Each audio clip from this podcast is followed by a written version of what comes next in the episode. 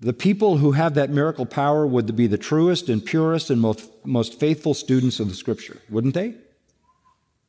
Because those are the ones God would authenticate. But you can name the list. Well, Al Mohler's never claimed to do a miracle. R.C. Sproul's never claimed to do a miracle or receive a revelation from God.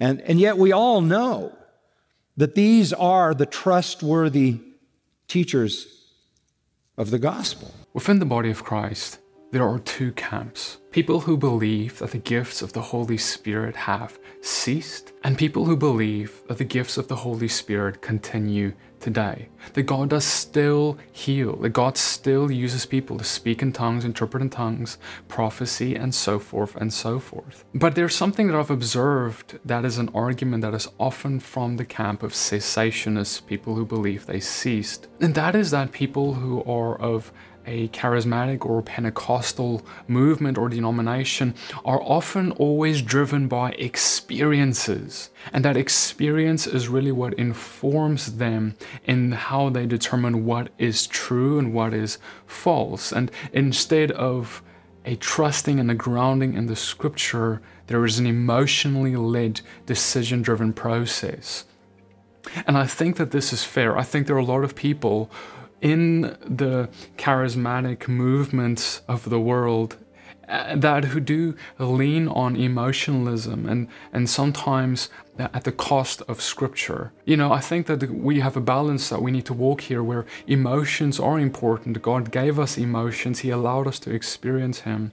But then on the other hand, He gave us a mind to understand and read the scripture and determine what is true. But on the other hand, I also want to submit to you something else that people who are often in the camp of cessationism have a similar pro- problem that they struggle with, and that is that they are sometimes emotionally driven in their decision making too. How oftentimes have I actually heard uh, people of that cessationist camp say, Well, I don't experience the gift of healing in my circle or in my leaders, so therefore it cannot be for today anymore. Or I have not experienced the gift of tongues, so it cannot be for today anymore. Or I have experienced an incorrect usage of it, or I have I have not experienced it at all. All right, there's this experience that is already at the backbone often of why they believe what they believe. And, and, and that's okay. A lot of us and, and have have beliefs because we were raised in that environment and we have that experience. But ultimately the question is, is are we leaning on that experience? Because see, I didn't grow up as a charismatic. I didn't grow up as someone in, in the gifts of the Spirit in the church like that. Instead, I grew up Dutch Reformed. And so, as I grew up Dutch Reformed in South Africa and I had no experience, I came to God after reading the Word alone with no one around me to, to advise me. And I said, Lord, I need to understand what is true. I have no experience with a lot of the things in the Bible, like what we see in the book of Acts and the miraculous that followed the life of the disciples and the 72 elders and the early church. I don't see that in my life. And yet, what do I do with this? And it is actually from no experience that I came and I said, Lord, I'm willing to lean on what your Bible says, even if I don't see any of it. I'm going to walk by faith and not by sight. And it is actually from that perspective where the Father started revealing, my, started bringing my experience in alignment with the Word of God.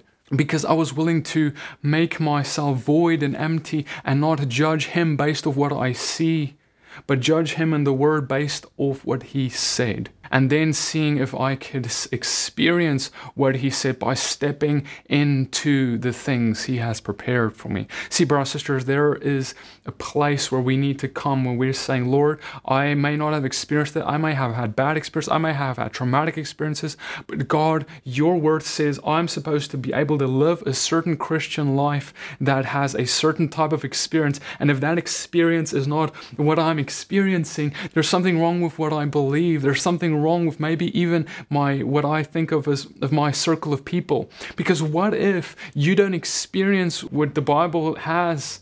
Because no one around you has done it, and maybe they don't experience it because all of your circle of be- people believe that they are not to be experienced. They are not for you, they are not for today because they haven't experienced it. And it's this cycle of non experience that then drives our decisions.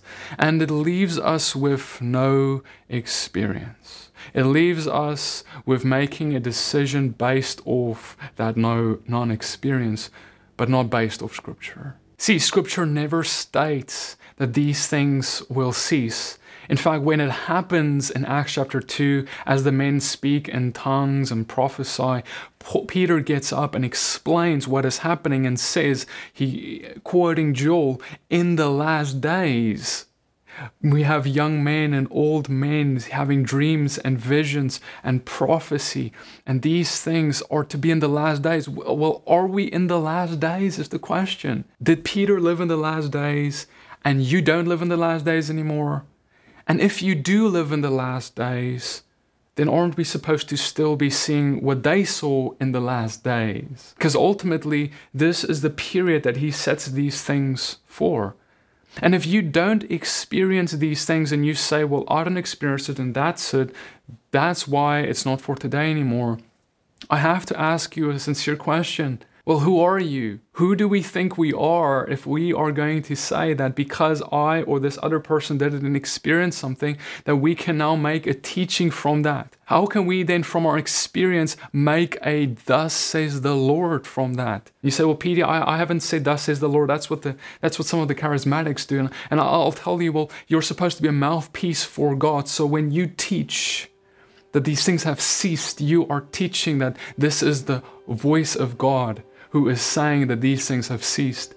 So we can't go and criticize those who say, Thus says the Lord, and believe in prophecy, while we, thus says the Lord, that these things are not for today anymore. And we actually get that justification from our experience, not from the scriptures themselves. The people who claim to do miracles all have bad theology. Do, are we supposed to believe that God is authenticating deceivers? Are, are, we supposed to believe that God, the Holy Spirit, has given miracle power to people who have bad theology?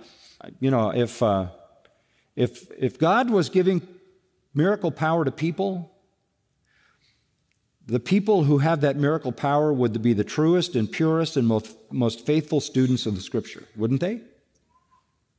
Because those are the ones God would authenticate. But you can name the list. Well, Al Mohler's never claimed to do a miracle. R.C. Sproul's never claimed to do a miracle or receive a revelation from God. And, and yet we all know that these are the trustworthy teachers of the gospel. What we see and don't see isn't what determines biblical truth. The Bible is. So if you want to find out what the Bible says about cessationism, check out my teaching right up here linked for you called Testing Cessationism, where I go and look at every single cessationist argument made and test it to scripture. Thank you for joining me. Subscribe to this channel, like this video, and I'll see you in the next one. Many blessings and shalom to you.